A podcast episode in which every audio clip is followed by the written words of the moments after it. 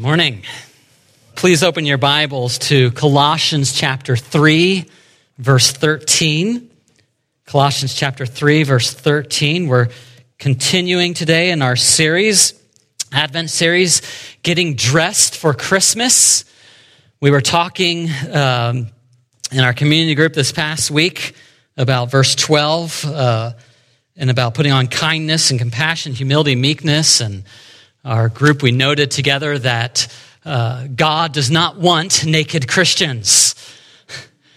And so that's why we're working through this passage over these next weeks, that we would get dressed properly in the Spirit of God and how He wants to instruct us as we, as we walk into kind of a, a strange Christmas season. Just like Thanksgiving was strange, this is just strange. Nobody expected seven years ago that we would be doing this, or seven months ago, I guess, when the pandemic started. Uh, it's a strange time, but by God's grace and God's Spirit, we're going to get through this. We're going to walk this road uh, together well by God's Spirit. So, would you please stand with me for the reading of God's Word today? In Colossians chapter 3. And, and, the focus is on verse 13, but I'm going to read the context here uh, just to give us a bigger picture. Beginning in verse 12. Put on then as God's chosen ones, holy and beloved, compassionate hearts, kindness, humility, meekness, and patience. Bearing with one another, and if one has a complaint against another, forgiving each other. As the Lord has forgiven you, so you also must forgive. And above all these, put on love, which binds everything together in perfect harmony. And let the peace of Christ rule in your hearts, to which indeed you were called in one body, and be thankful. Let the word of Christ dwell in you richly, teaching and admonishing one another in all wisdom, singing psalms and hymns and spiritual songs with thankfulness in your hearts to God. Let's pray.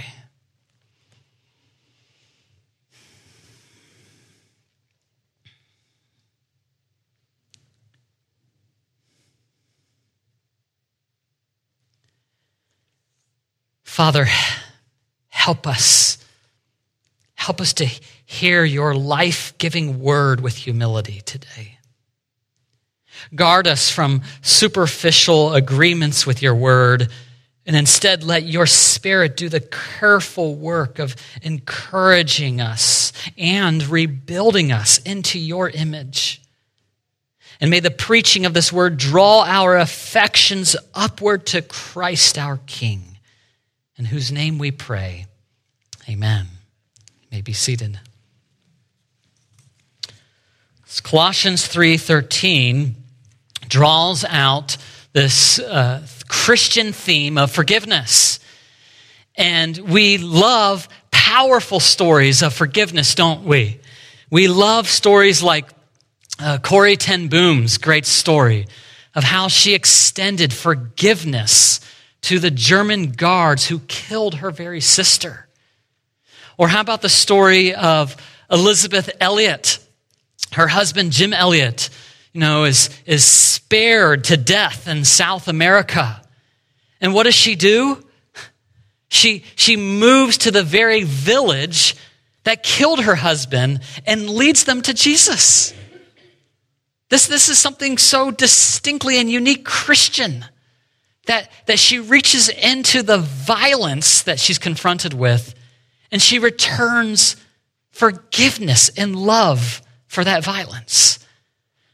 Then, then there's the story of oh, that's recently been uh, made more famous the story of Louis uh, Zamperini, I think is his last name, which is uh, the book Unbroken, maybe a few of you have read over the last few years. I think it came out maybe in 2016 or 17, somewhere around there. Uh, that, that story particularly has captivated me over the years. Uh, as you have this story of this man who's stranded at sea for 47 days in the Pacific Ocean during World War II. And then he gets captured by the Japanese and he's taken uh, as a POW for two years. And during that two years, he's starved practically to death, and he's tortured by that uh, figure. If you remember, I think they, he called him the bird. And then later, he, he finally comes home and he has these episodes of just drunken anger and about tears apart his whole family. And then he meets Jesus. And, and it's turned all upside down to the point that he goes to Japan and meets with his very captors and extends forgiveness to them. That, that, I mean, that, doesn't that just kind of send tingles up your spine? These powerful stories of forgiveness that we've read and heard about. These stories are, are inspiring, but at the same time, they're, they're kind of discouraging. I mean, if, if Elisabeth Elliot, who, who can forgive the men who killed her husband, why can't I overlook a cross word spoken to me? You know, we love stories of forgiveness, but we don't love, at least I don't, we don't love when, when we are the ones who have to do the forgiving. None of us probably woke up this morning and thought, as you know, as you open up your eyes and you stretch your arms and go, gee, I can't wait. Who do I get to forgive today who hurts me? but the truth is, there's not a day that goes by that we're not faced with having to forgive someone if we're unless we're on a deserted island and even then we'll probably come up with something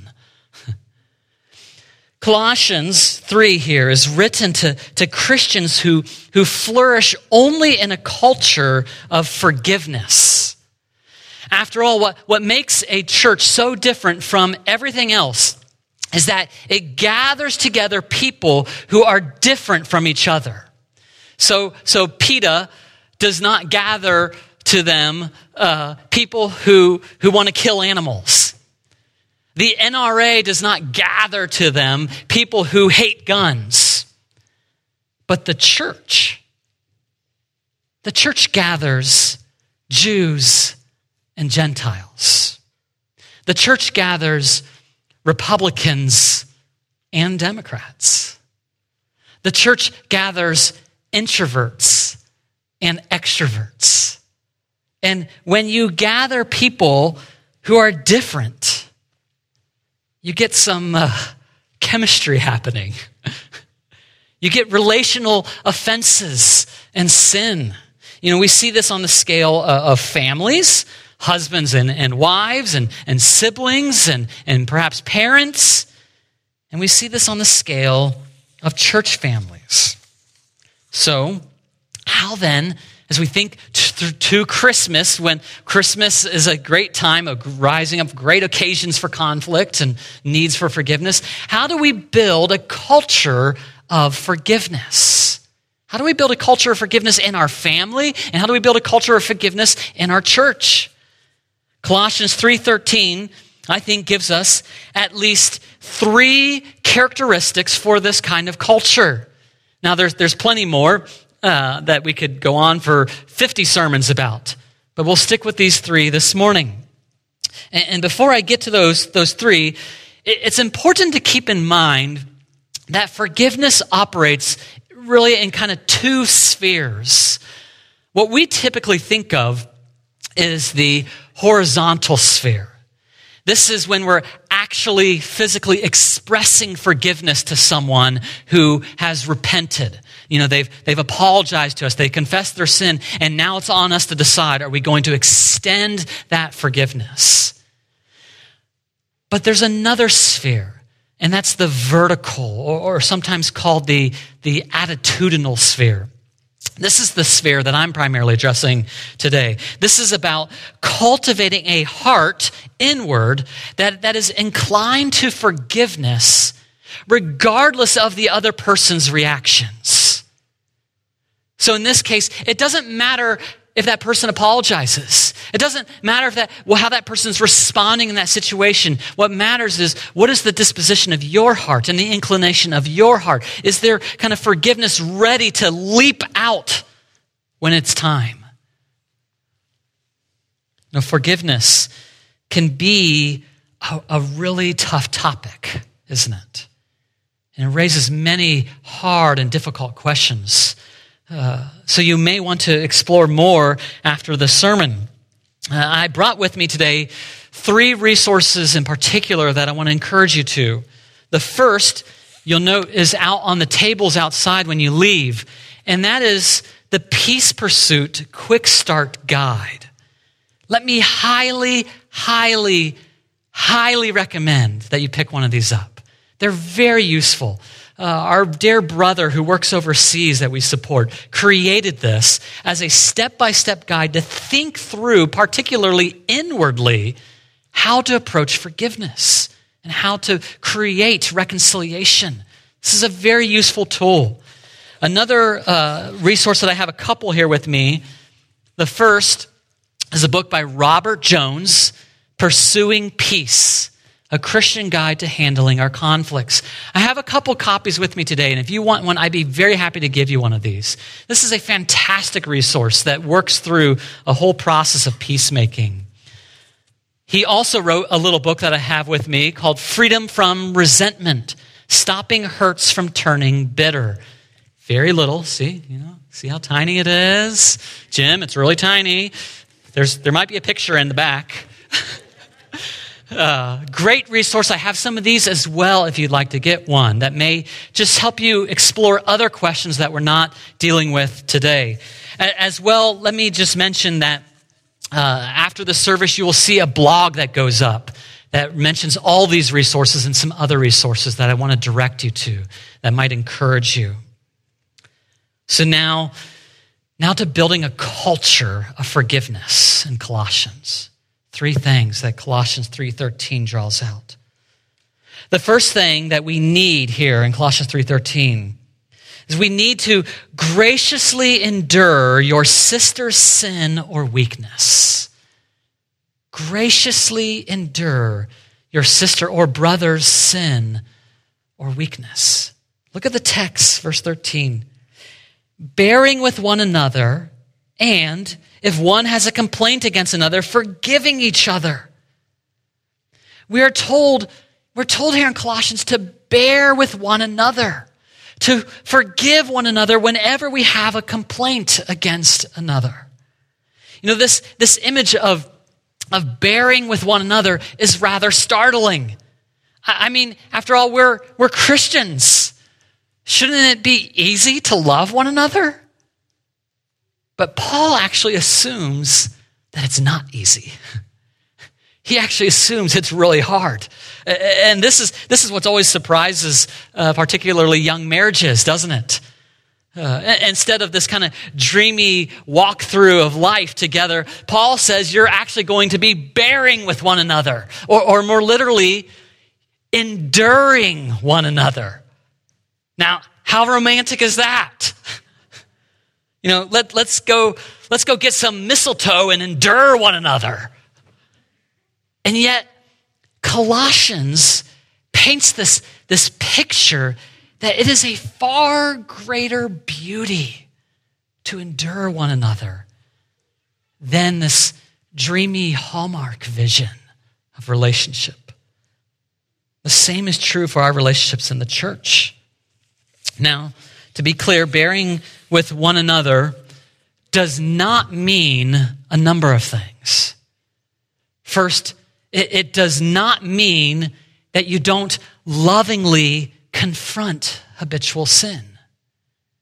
But enduring one another leads you to the right way to do that. It also does not mean that justice shouldn't be served where justice is lacking. It also does not mean that, that healthy relational boundaries are, are not necessary, for, for example, in cases of addiction. Rather, bearing with one another aims at your inward disposition toward the other person and, and how you think about them and ultimately how you're going to treat them no matter how they respond. This is, this is what Proverbs 10 12 means when it says, hatred stirs up strife, but love, but love covers over all offenses. So, do you harbor grudges? Do you expect behavior out of, out of others that you excuse in yourself? You know, at the, at the bottom of this language, bearing with one another, it, it means that we do not dwell on their sin and their weaknesses. This is part of the forgiveness package. It's not the whole, but it's part of the forgiveness package. We, we turn off the replay in our heads or the replay coming out of our mouths. You know, a, a number of years ago in Louisville, when we were living in Louisville, I, I met with a married couple who were in a rough patch and they, they've been married for, for 20, 30 years. And, and when I met with them, I asked them what they saw as, as the problem. And, and the wife said to me, I've forgiven him, but we just don't seem to be able to move on. She then proceeded to, to pull out this, this notebook. And she read off a list of, of like, I don't know, about like 15 or 20 offenses that he had committed. And, and she read them off, and then she said to me, looked up, and she said, I forgave him all these, but I'm sick of him. That's not forgiveness. That's not enduring with one another. Forgiveness includes bearing with one another by not dwelling on sin against us. So in the book of Philippians, Paul addresses this issue with particularly two women in the church who were in conflict. And a little bit after he publicly mentions them by name in chapter 4, just a couple verses later in verse 8, he says, Whatever is true, whatever is honorable, whatever is just, whatever is pure, whatever is lovely, whatever is commendable, if there's any excellence, if there's anything worthy of praise, think about these things. And so we bear with one another by not dwelling on those deficiencies in that other person. Instead, we dwell on what is true about them, what is honorable about them, what is just, what is pure, commendable. Go on. You know, a, a helpful exercise I found is if you're stuck in this pattern uh, of this replay and, and struggling with this forgiveness aspect, a practical thing to do is to get out a pen to get out a pen and fight those negative thoughts in your head by physically writing down on a sheet of paper answers to Philippians 4 8. What is honorable about Jason Stacy? What is just about? And going on down like that. I love Jason, just to be clear. And, and working through that physically with your hand and, and asking yourself that question. God does something, I promise you. I've seen it right in front of me. I, remember meeting with a man who was struggling with uh, his spouse, and uh, we did this exercise right there. And, and right in front of me, he's writing down what is honorable about his wife. And he starts doing it. He fills all, he gets all the way down to the end. And then he suddenly looks up at me and he goes, I guess she's not as bad as I thought. It's true. Doing this is a reminder that forgiveness is not a feeling. It's an action. You may not feel like forgiveness. Forgiveness is an action. In our everyday relationships, God calls Christians to overlook most sins, to extend grace to those who speak that ill word to you or, or don't speak to you at all. This is putting into practice bearing with one another. But that's not all that we need to build a culture of forgiveness. Second, we need to entrust to God, entrust to God the sanctification of our brothers and sisters. You know, the context of Galatians, the context of Colossians 3, verse 13, is all about the work of God in our lives. God is the one who works in us. He's the one who's in charge of working on that fellow Christian who has offended you. We belong to Him. Look at verse, verse 3. Your life is hidden with Christ in God. Verse 4, Christ, who is your life. Verse 10, and have put on the new self, which is being renewed in knowledge, being renewed in knowledge after the image of its creator. Or verse 12, put on then as God's chosen ones, holy and beloved. You know, notice how, how all God's people, we're talking about God's people here, how all God's people, including the ones that we have to forgive, all of them are hidden with Christ. All are being renewed right now in the knowledge of God's image. And when, when I was in college, I got to know a, a retired missionary, Ron was his name, who, who quietly uh, mentored me without me knowing. Sly fellow.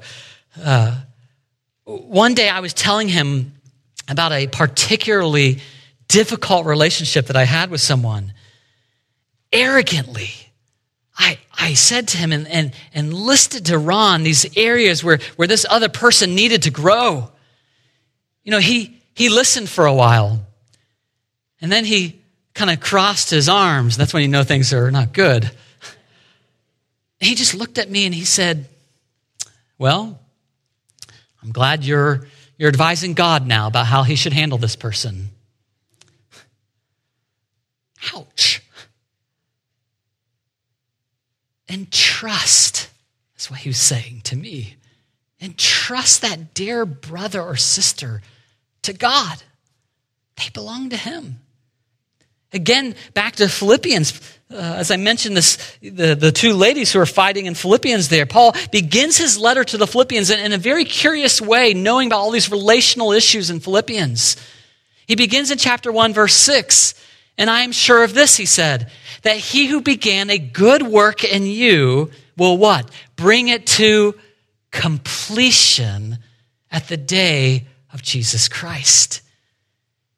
You know, if, if I believe that for myself, then I need to believe that for that one who's offended me, my brother or sister. When we, when we bear grudges, when we withhold forgiveness. We, we're, we're kind of, in a sense, saying to God that we should be the ones to determine what work is needed in that other person. But this, this unravels a, a culture of forgiveness in, in a home or, or in a church family. It's antithetical to the very notion of Christianity.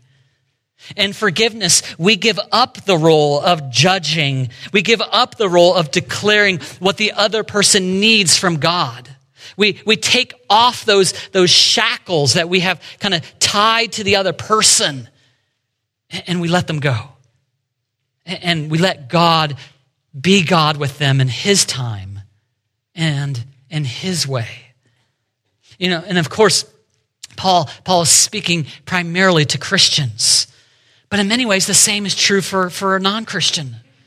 If an unbeliever has offended you or, or hurt you deeply, the Christian response is to turn them over to God and to recognize they're in darkness and to plead with God to work in their lives. This is why Paul says in Romans 12 9 or 12 19, Beloved, never avenge yourselves but leave it to the wrath of God. And so, so let God be angry for you. A culture of forgiveness means that, that we need to bear with one another's shortcomings. And, and second, we need to entrust each other to the work of God's Spirit. But there's a third characteristic of a culture of forgiveness without which the whole thing blows up. So let's look again at Colossians 3:13. Bearing with one another, and if one has a complaint against another, forgiving each other, and then we get this grand phrase, as the Lord has forgiven you, so you also must forgive. As the Lord has forgiven you, so you also. We, we need, we need to draw power from God's forgiveness given to us. When we, when we have been offended and hurt, we are in great, great spiritual danger. Spiritual warfare is perhaps most evident at these moments, isn't it? Satan wants to kind of throw in your face the offense and get you re- replaying it and, and shutting out everything else. And this is why we need to draw power from God's forgiveness toward us, because this is, this is a divine thing that, that's happening in us. We can't do it on our own. Our, our very family and our, and our church life depends on it. Offenses and sin against us kind of kind of cloud out the mercy and cloud out the forgiveness that God regularly spills over us through the cross. Know, this, this verb here, forgive, uh, is not the usual verb for forgiveness in the New Testament.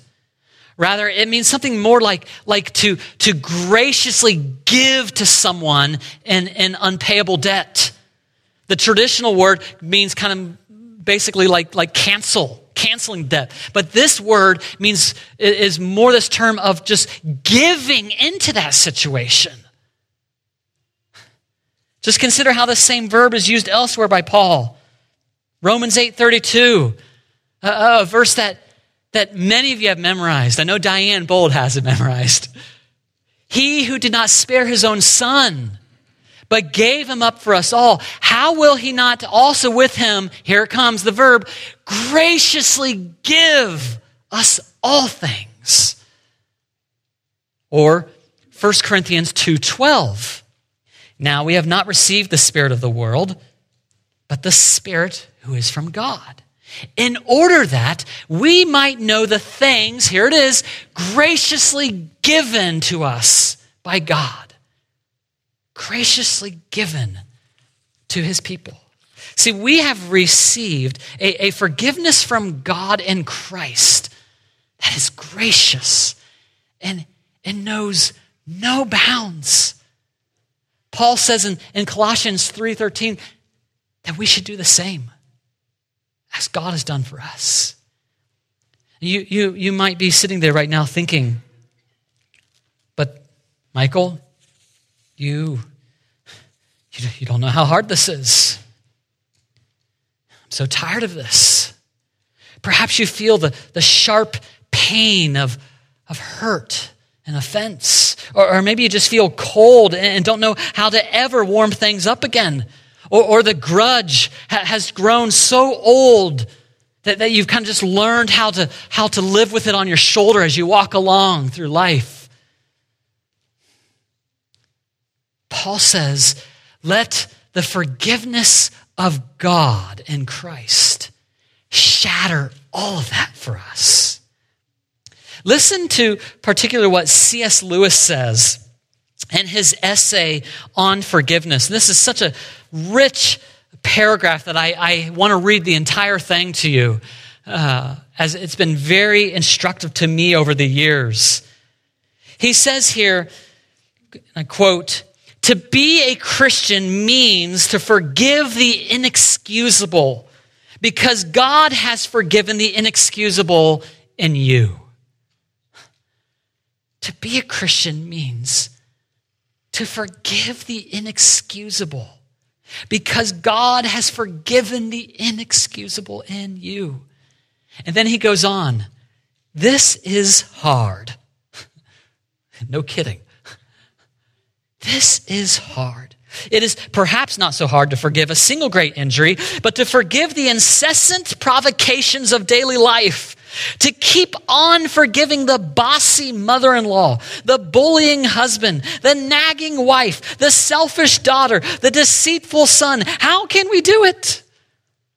Then he says, Only, I think, by remembering where we stand, by meaning our words when we say in our prayers each night, which we prayed just a few minutes ago. Forgive us our trespasses as we forgive those that trespass against us. Then he says, We are offered forgiveness on no other terms. To refuse it is to refuse God's mercy for ourselves. There is no hint of exceptions, and God means what he says. Forgiveness is hard, indeed, isn't it? But we get power from our own forgiveness in Christ. This, this is the mystery and the, and the beauty of the Lord's Supper that, that we're going to take in just a few minutes. Just consider as you, as you drink that cup, that prepackaged cup, as you take that cup, just consider that you are experiencing anew all of God's forgiveness for you. Not one drop of unforgiveness remains. You have been raised with Christ, and God has graciously forgiven you of all those things in the closet. All those things that haunt you at night on your bed, all those words that you spoke, all those thoughts that you had. Oh, you're forgiven. The, take, take joy in that. Take hope in that. And then, when you eat that bread, which we, we take together as a sign of our, of our oneness in Christ, when you eat that bread, do you know what's happening? You are, you are spreading that forgiveness of God that you received. You are spreading that forgiveness of God all over this room. You're, you're washing out each other's sins through our common unity found in Jesus as you take that bread with your brother and with your sister. And so, God calls us to embody the broken body of Jesus by, by bearing the offenses and sin of others and by graciously extending forgiveness to them, promising to bear with them, promising to not dwell on their sin, promising to forgive them, just as in Christ he has forgiven you. Let's pray.